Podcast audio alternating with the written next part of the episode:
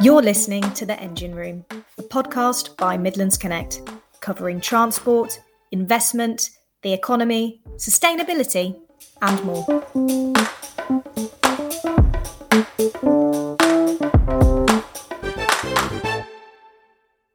Today, in our second HS2 instalment, we bust some of the common myths and misconceptions surrounding High Speed 2, from it's just about getting to London faster and we should spend the money on local transport instead.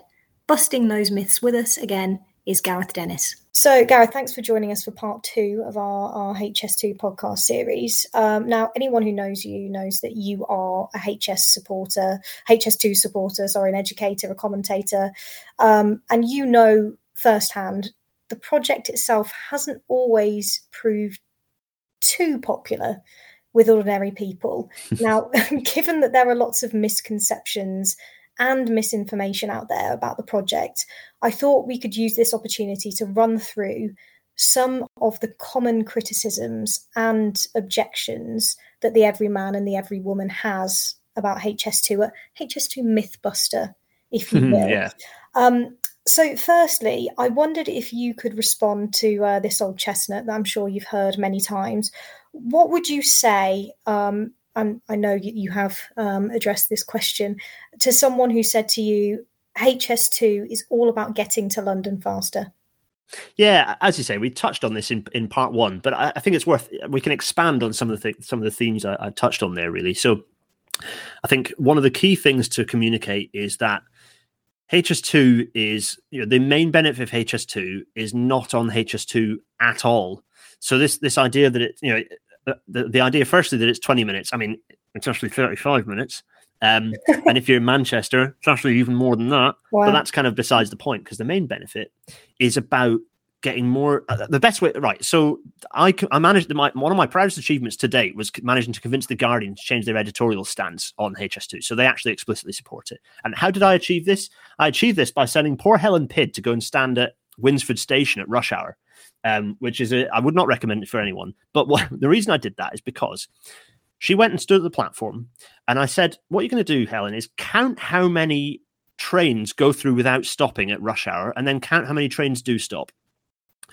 And Helen duly reported back to me, she said, well, you know what? I counted out like 12 or maybe 14 trains that didn't stop at Winsford Station at rush hour, and only 2 trains stopped. That's exactly what HS2 is about reversing. It's about taking those 14 non-stop trains, putting them on HS2 so that each one of those trains can actually stop, and indeed more can stop at stations like Winsford, you know, commuting stations, local stations that serve community. They're in the middle of small, medium kind of villages, towns, communities that are rail served, and indeed ones that perhaps aren't yet rail served. That's what HS2 is about. It's about reversing that situation. So for me, that example, anyone who lives near a local station that's on a main line, go and stand, and bear in mind that your stations that aren't on the main line often have to feed onto the main line as well. Go and stand in one of those stations and count how many trains at rush hour go through without stopping, and that'll provide you the answer as to what HS2 is about. It's not about getting to London faster. It's about letting the rest of the network work far better. Yeah, I'd really agree with that, actually, that it hasn't been very well communicated to someone, say, I will always go back to the Midlands, who lives in Tamworth or Lincoln or Loughborough, and then they might think, you know, I'm not getting a high-speed train, so this isn't going to affect me at all. But exactly. What you've just said is that actually it will, because they'll get a lot more services because of that release capacity locally. Yeah, and no effort was made to localise those benefits at all. And part of the problem for this, I suppose listeners might be interested as to, well, why is that the case? Well, unfortunately, it's a classic case of Treasury groupthink again, because the way that we develop projects is that we have this headline business case, and the way that the Treasury Green Book works, that's the document that people develop these, you know, the transport appraisal guidelines feed into this Green Book, which is allows us to derive these business cases and justify public spending in a very strange kind of upside down way. Well, that basically relies entirely on journey time benefits. And obviously that might immediately start indicating to people why road projects get the obvious handouts over rail projects there off the bat, because so many more people have to drive. But those journey time improvements were what the system kind of was churning out. The business case was churning out, which meant that was the information that was being fed to the advisors of ministers. And then the last thing you want to do is be telling ministers a different thing to what's in the business case, because no one knows. You know, you're going to end up people tying shoelaces the wrong way around and tripping over themselves. So that message is the one that ends up getting shouted about. And that's why we ended up with the idea that it's just about faster trains. Unfortunately, a lot of people advocating for the project just didn't understand that was only really a secondary or even tertiary benefit of the line. So, yeah, it is frustrating that's the message that has been that's made its way through. And ultimately, you know, for anyone who lives in, particularly, you know, they when I talk about localizing the benefits, I mean, like, talk about somewhere like Newark, right? Newark, which has, you know, suffers from problems because you've got trains that hammer through rush hour on you know, all the LNER trains that don't stop, which means that you get a pretty poor service. For me, I was commuting to Doncaster for a while from York. These are the two major Yorkshire cities right next to each other, and there was only one train I could get that would get me into Doncaster on time to make a 9 a.m. start. And it meant that I had to then sit around in Doncaster for about an hour. Like, that's crazy. What on earth is going on? And all of that is because most trains from York southwards just don't stop anywhere. So, yeah, that's what HS2 is all about. So in the current HS2 business case, which I am absolutely sure you're better acquainted with than I, are these benefits to local people, so a benefit of, you know, someone taking a job from York to Doncaster, for example, because they don't have to wait in a train station for an hour, are those benefits accounted for in the current HS2 business case? They are not, no, not at all. And this is one of the real problems, is that so many people shout and scream about this business case that, you know, business cases are a political tool. They don't mean anything in terms of any real scientific or kind of meritocratic kind of basis. They're just really a tool to sort of vaguely weigh up one thing versus another.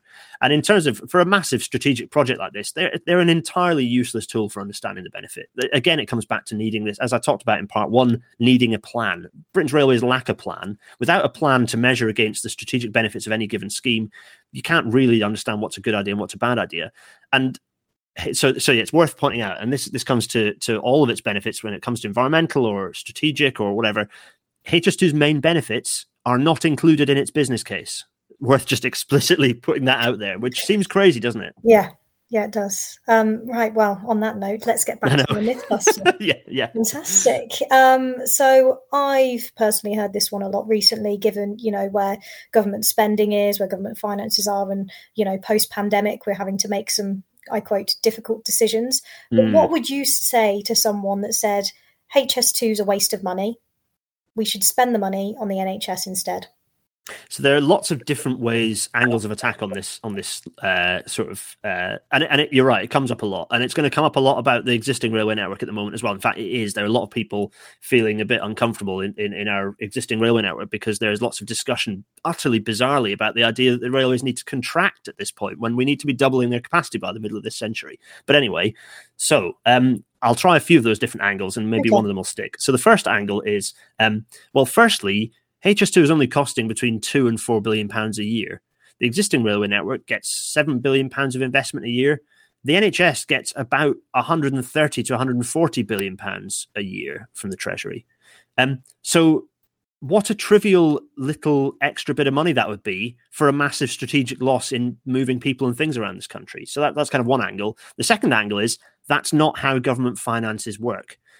Because there is no pot of money that has HS2 scribbled on it. There's no bank account. Yeah. Public finances are not like household finances at all. It's not like, you know, I've got a credit card that I'll reach a limit of. You know, that investment in HS2, actually, by the fact that you're investing your 80 billion quid, you're paying a load of engineers, you're paying a load of organizations. Those engineers, those people get more skills, so they earn more. They're also being paid for that specific job, which means that they're paying more tax, they're spending more on things, they're maybe buying more items, and their, you know, their money then goes to someone else, who then that person who's also, they've been paid to, you know, because they've got another shop job has appeared. This cascade of money, the pound going round and round and round, means that you get a huge benefit from that investment. That money then results in a tremendous increase in tax receipts. And even though taxes do not pay for government spending, which is maybe one for another discussion with a proper economist, but essentially, even by kind of the, if you like, the kind of the traditional household finances framework, which is completely wrong, by the way, but that investment results in lots of extra pounds to spend on the NHS, which is daily revenue spend. So actually, if you cancel HS2, you're resulting in there being less money available for schools, for the NHS, for public services. So no, it's completely backwards. Okay. And I think, you know, we should obviously add that it's lovely that people want the NHS to have more funding, and often a lot of absolutely people, the NHS is chronically underfunded. We need to be spending much more on it. Yeah. A lot of people who have these objections is because they're not exposed to certain arguments. So hopefully this is good, and it will change a few minds. Yeah, exactly. Unfortunately it's very convenient for people who generally, you know, people in power to sort of draw these comparisons, because it makes it look like they're having to balance difficult decisions about spending, when actually it's just not the case, really. We could invest in all of these things. You know, we could suitably spend, suitably invest in the NHS, suitably invest in transport without any real problems. Unfortunately, that means that it's easy to then mislead people, which is unfair, because then people end up in arguments that they otherwise might not be. Yeah. So again, let's go back to this whole levelling up argument then. So I've heard a few times that HS2 will actually have an opposite effect to levelling up. Some say that it will drain talent and resources out of other, you know, city centres, out of parts of the Midlands and the North, and just draw everything more so back into London. Do you agree with that? Yeah, so it comes back to this idea that HS2 is just about fast trains. You know, this argument comes completely from this idea that HS2 is London-centric, comes, unfortunately, from a very, very London-centric view of the way that railways work. It's actually the railways about more, you know, London benefits from already having a pretty well segregated railway network. You know, you have the express lines generally serving the big termini, are generally their own self-contained thing, and then the local network is its own thing, and there's a tube as well. You know, so actually, it's obvious, as we've discussed, the benefits of HS2 are not on HS2 at all. They're for the regions that have a tremendous capacity release. So the city centres, the ability for the cross-city line through Birmingham to run many more trains, the ability for Manchester to actually start solving the Castlefield corridor that caused so many problems back in 2018 with that timetable collapse that lots of people might remember with wincing faces. And, you know, these are the challenges that HS2 allows us to start solving properly. HS2 is not a thing, a panacea in and of itself and on its own. It has to stand as part of a bigger strategy. But without it, we just can't solve these problems. So no, the opposite is true, actually. HS2 is very much about everywhere but London. The release capacity benefits in and around London are not so great, because there is already a very good transport network in and around Greater London. The massive benefits are outside of London, and it's about the fact that people can live in, you know, people can live in commuter towns outside of city centres, and you know, you can broaden the sphere of skills and talent in those towns because you can improve the local railway network, so people can get into workplaces more easily. These are the benefits, and worth pointing out, that doesn't get undermined by COVID's changing travel patterns, by the way, because COVID has only accelerated travel patterns that have already been well established. So yeah, I just thought I'd point that out for people who might. You could argue the reverse, that whereas before someone in a peripheral town that doesn't have a great train service, who would have been tempted to, you know, take their skills and move into a city centre, perhaps now they are post HS2, they'll have the opportunity to stay because their local train service will be better, so they can stay in that community. Absolutely. Let's go back to Newark. Someone in Newark, they do actually have, having just said they don't have a great service, they've got a pretty good service into London if you pick the right time to stand on the platform. But their service into Nottingham is hopeless. And so actually, if you've got HS2 allowing a capacity release and more east-west services through Newark, then that allowed, because, you know, currently there's, you know, for all sorts of reasons, there's challenges through Newark. That means that maybe they're going to decide to get a job in Nottingham instead of London. Absolutely. Great. So let's go back to budget then. HS2, some say, is over budget and will be years late, some say. And also comments like, just look at Crossrail. which of course has been slightly delayed. So we've already slightly touched on this, but there are huge challenges in delivering a project this size. It hasn't, you know, it's been broken up into some phases, but other people are saying, you know, it should be broken down even smaller to make it more manageable. How do you think we can overcome some of the challenges in terms of budget and timescales of delivering a project of this size? And do you actually think that deeper systemic changes are needed to achieve this? Absolutely. So fundamentally, the issue we have in Britain is that we don't do this sort of thing enough. We just don't spend nearly enough of our GDP on improving transport infrastructure. You know, I talked in part one about part of my inspiration for going into the railways as an engineer was because I grew up seeing lots of motorways being built, and I did find it fascinating. I was intrigued by this huge, tremendous earthlifting going on and these changes to our landscape. And then as I got older, I realized that it was, you know, all of that was actually embedding some real challenges we got now from all that surge in motorway building that happened through the 80s and 90s. So we're not very good at building railways. We don't build enough railways in this country. You know, we don't really build any. So the skills that we need, the people we need to actually do that right, and the knowledge we need, and the processes that we develop, and indeed the legal processes, the legal framework, in order to facilitate these sorts of projects, just isn't in place. Boom and bust, as we hear on so many things, such as, you know, railway electrification and other sorts of things. Boom and bust is the enemy of efficiency. If you're delivering things as one massive hit once in two decades, then it's going to be more expensive to do them, and they're going to be more complicated, and they're going to go over budget. Actually, I'm not too worried about things going over budget because, unfortunately, in this country, we've bred we're bred to undercost things at the start to get them past Treasury. So don't worry too much about budget. And in any case, as we've discussed, every pound that's spent on HS2 is a good thing. So it's okay so long as the project underlying it is healthy. Budget overruns, I wouldn't be too worried about. What I would be worried about is delays to it being built, because it needs to happen as soon as possible. We can't, particularly the East Midlands and the North, cannot deal with delays, and even worse, it then being de-scoped. So yeah, that's one of the key challenges is us having a pool of people who are able to deliver this work, and actually having it as part of a plan. So understanding that these projects will fit into being part of a longer-term plan is really critical. And if you have this umming and ahhing, this hokey-cokey, this government kind of briefing and counter-briefing about whether, oh, it's going to get cancelled, oh, it's not going to get cancelled, oh, this, or that, then you know what contractors are going to do, because they've got to pay their staff. They're going to just crank up their rates because they can't justify, if they've not got confidence in their pipeline of work, they're going to have to front-load those costs. So really it's very much a self-defeating cycle. So yeah, it has to be systemic change to change that. And again, I come back to Treasury. We need to change the rules about how Treasury delivers work and its reluctance to spend money on anything. It's really interesting. So HS2 has been banded as, I really despise this term, but a rich man's railway. And some people have said that actually it's going to be too expensive for normal people to use, and so it won't affect their lives. What would you say to that? So I'm going to count them off on my fingers so I don't forget the answer to this, because there are three answers to this, right? Number one, well, we've already discussed that HS2 is about existing railway network benefits. Yeah. So that puts the idea that it's just for business travellers to bed.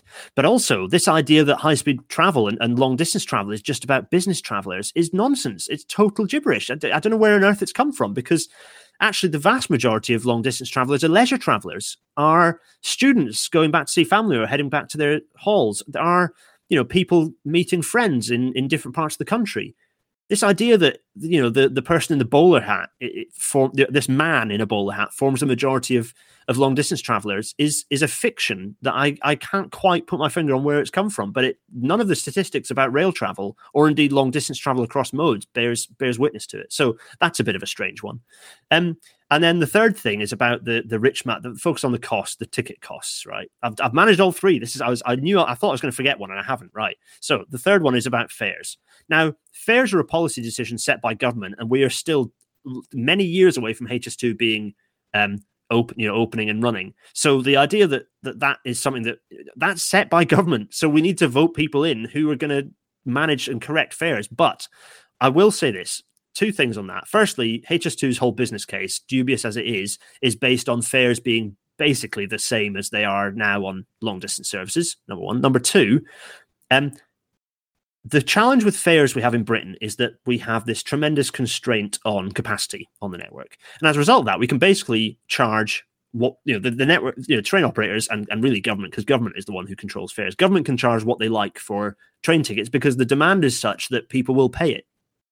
The only way to kind of counteract that is by increasing the number of seats so that everyone can get a seat, so that the fares have to come down to encourage, you know, to manage that demand. So actually HS2, by allowing a doubling or a tripling of capacity on the, you know, of the number of seats available for people to travel on the existing network, in some cases even more than that, allows a reduction in fares. Mm-hmm. And yes, policy has to back it up, but ultimately on these three fronts of, well, HS2 is not about the fast stuff, on the fact that business people form a minority of long-distance travel, and the fact that, well, the whole point is that fares will reduce with HS2 in an ideal world. That rich man's railway claim is one that really annoys me. It's just wrong on every count. I mean, any economist will talk to you about supply and demand, don't they? And yeah, exactly. In fact, you know, it's much more likely that you can get a good deal on, say, fireworks in March than you can on the 4th of November. Yeah. I think, you know, a few people have commented during the pandemic when rail services were reduced that actually the average ticket price did increase because, you know, the services were full. Whereas with HS2, if you're taking some of the traffic off, then those local services might become, or slightly less fast services, the ones that we have now, might become slightly more affordable. Yeah, so. And there is a justifiable case to point the finger at Treasury, because the opportunity to reform rail fares, there has not been a better one in the history of Britain's railways than the last year and a half, and it wasn't taken. And in fact, fares have continued to rise through the pandemic, despite the fact that we need to encourage people back onto the railways. So there is, again, there's this justification that Treasury causes all these problems, that, you know, some of those embedded behaviours and attitudes and groupthink within Treasury cause a lot of those problems, is that really, if supply and demand work properly with fares, we should have seen a reduction in fares during the pandemic as that ramp up, as, you know, as the number of seats exceeded the number of travellers, but we didn't. And that's indicative of a deeper underlying kind of lack of health in the way that our government kind of ministerial departments function. But that's one for another time, I think. Yeah.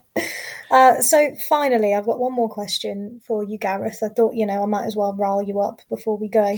And we've discussed this in part, but this is probably the most used objection I see, particularly from politicians who don't agree with the project or who have constituents who might not be as for the project. And that is, we don't need HS2. We should invest in local services instead. Oh, so that's me banging the table. Yep. Yeah, it's one I hear so often. And actually, there are probably about a half dozen ways to respond to this. The first one is, and I'll keep it short because I've banged this drum enough, HS2 is about those local services. That is HS2's main benefit, is on the existing network for more local services, as we've explained, you know, as kind of in both part one and at the start of this section of the podcast. But also, let's take some other sort of angles to explain this one. So, secondly, hey, we are investing in local services. Actually, we're spending, as I say, Network Rail, which manages the existing rail infrastructure, spends £7 billion a year. HS2 will never reach that much annually being spent. Not even it'll reach about half that at its peak of construction. So it is happening. And thirdly, often people, you know, cite, and I have a QI klaxon that I get going blaring loudly in the background for this whenever I mention it. People will say, well, reverse beaching instead. It's like, well, okay.